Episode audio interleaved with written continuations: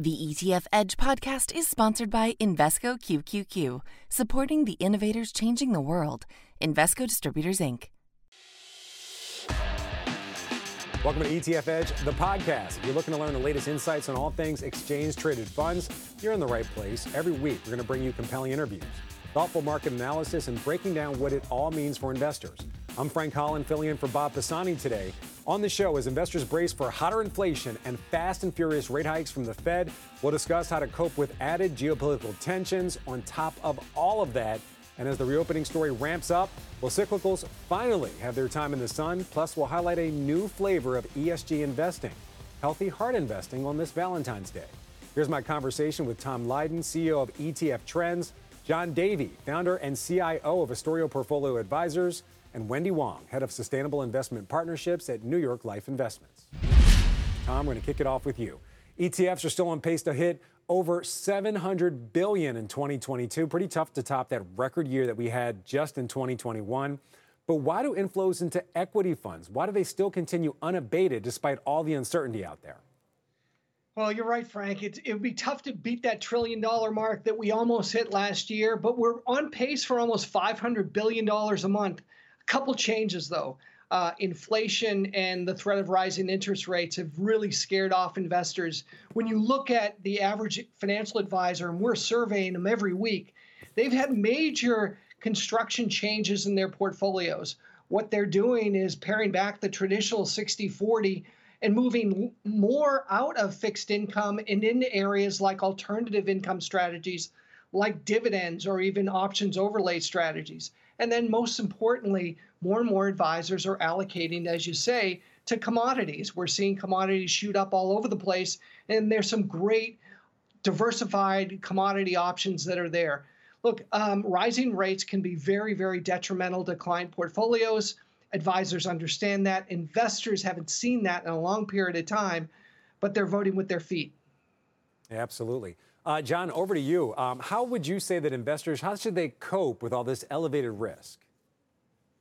Well, I think, you know, largely speaking, commodities make a lot of sense because they are a hedge against inflation. We didn't have much inflation for the last 10 years.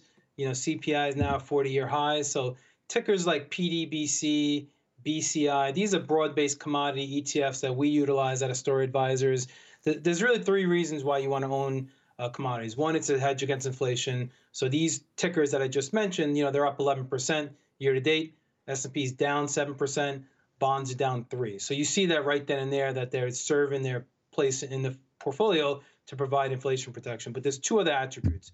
One is, um, you know, when you have geopolitical risk and tension, you tend to see oil go up, um, you tend to see gold go up, and that's different from stocks, right? When stocks go down, and this year actually bonds have been going down. So the, the technical term is that they provide positive skewness. Um, you know, stocks have you know negative skewness. So it's it's worth having in the portfolio just to diversify your risk attributes. And then the third reason, which is more unique, is that they actually provide right now a positive benefit. There's no cost to owning these commodities. And this has to do about how commodity futures roll. Right now, you're getting a benefit. Years in the past, they used to have a cost. So those three attributes, you know, we like to have um, commodities in our portfolios at Astoria Advisors. All right, digging a little bit deeper into the reflation trade, reopening ETFs, they're red hot again, powered by renewed flows into travel and leisure ETFs. This month, as COVID restrictions ease all across the globe, that reopening narrative is beginning to really regain some steam. Airline ETFs, hotel ETFs, and leisure and entertainment names like Invesco Dynamic Leisure and entertainment ETF ticker PEJ, they've all led the charge higher up 5 to 10% just over the past week. And as rates rise, investors are offloading broad swaths of bond ETFs here in the U.S., but the global fixed income is getting just a bit more of a bid. Tom, back over to you again. What are the flows telling us about how investors are really feeling right now? Is it finally the cyclicals time to shine? Yeah, uh, you're right on the reflation trade. As as things start to warm up, people are uh, mandated less to wear masks, that's really good. It's very optimistic. But at the same time, what we're seeing is diversification. It's nice to p- pick up some of these thematic strategies, like I say, PEJ or the airlines ETF, JETS, JETS. But I think the, the key thing here is it's diversification. As you point out with fixed income, we're seeing rising interest rates and the threat of rising interest rates here in the US, Frank, But overseas, not all developed countries are suffering from that threat of rising rates. So people are diversifying to areas like emerging markets where it's not only an opportunity to get a better yield, and you're also not going to be uh, threatened by central banks necessarily being as hawkish as we are here in the US. Also, there's a currency play here. If we're in a situation where some of these foreign currencies may actually do better than the US dollar, there's another form of diversification. Yeah, certainly. Uh, John, over to you. You run the Astoria Inflation Sensitive ETF. The ticker is PPI. That's up nearly 6% year to date. Tell us what you're seeing here. So, about two years ago, I actually came on ETF Edge in June of 2020, and at the point, you know, at that point in time, the 10 year was at 30 basis points. There was a ton of liquidity being provided to the market. I know from the data and the evidence and history of managing money that you know typically after a recession you get this you know wave higher in value cyclicals inflation sensitive stocks. So um, you know about a year and a half ago we put together a formal inflation sensitive model portfolio. Um, it's basically 10 instruments to kind of try and hedge against inflation, you know, banks, energies, industrials. Um, you know, a couple months ago, we went ahead and launched a, a, formal ETF. So ticker PPI, which is a play in the producer price index, it gives you exposure to banks, energy, industrial materials, those four sectors. The data shows that historically those four sectors do the best when you have rising inflation. We do also add commodities in there. We like commodities, you know, as, as we just talked about, and all the, all the attributes that they provide. Um, you know, what I would say is that, you know, Tom mentioned he surveys advisors. We serve as an outsourced CIO for other financial advisors. We actually have the evidence. We see these portfolios. You know, on the margin, yes, are they tilting more towards, you know, commodities and things like tips? Yes, but the lion's share of the money is still in very deflationary sectors and you know still a lot of growth bias a lot of technology bias um, so you know we kind of have been saying you know add you know 5 10% of your portfolio towards inflationary type etfs you know obviously we like our ticker um, but there's other instruments out there um, you know what i would say is that you know from 1989 to, to 2000 you had this big bull market in growth stocks and then after the you know the the dot com bubble, you had a seven year run where value stocks outperformed. Then from the great financial crisis till about 2020, you had you know a, a massive run in growth stocks. I think this value cyclical inflation trade is still in the early stages. You know, if I'm a financial advisor, I would really be looking at your portfolio and say, you know, what can you do on the margin to hedge against inflation? CPI is, you know, 7%. When I look around the world, I see inflation more like 15%, even higher when I look at costs of goods and you know grocery shop and home prices. So I would really start to like be more active in your portfolio. Yeah. And Frank, one thing just to add on really quick. A lot of folks feel that a way to protect yourself is via gold. Gold tra- traditionally has been a great protector against inflation, but it's been one of the worst performing commodities uh, during this inflationary period.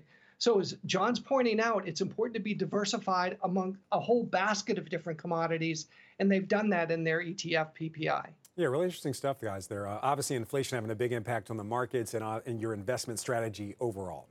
So, finally, we're talking healthy heart investing today in light of both Valentine's Day, of course, and American Heart Month, raising awareness for the importance of cardiovascular health.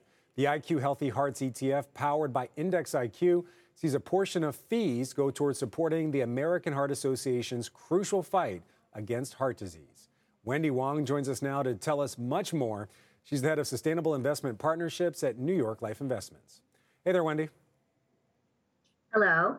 So, Wendy, the Heart ETF relies on a thematic ESG approach that really focuses on companies that help prevent heart disease and provide cutting edge treatment for those diseases.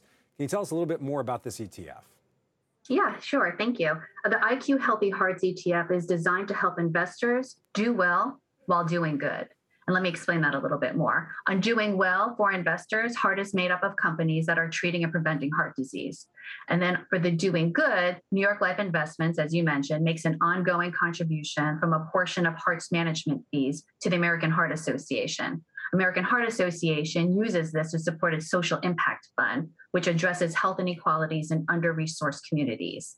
And we see it's making an impact. Our support of the Social Impact Fund has accelerated its growth by nearly three times, allowing Social Impact Fund to increase its support from 33 investees in only five cities to 88 investees in 15. Very interesting. Very interesting. Tom, over to you.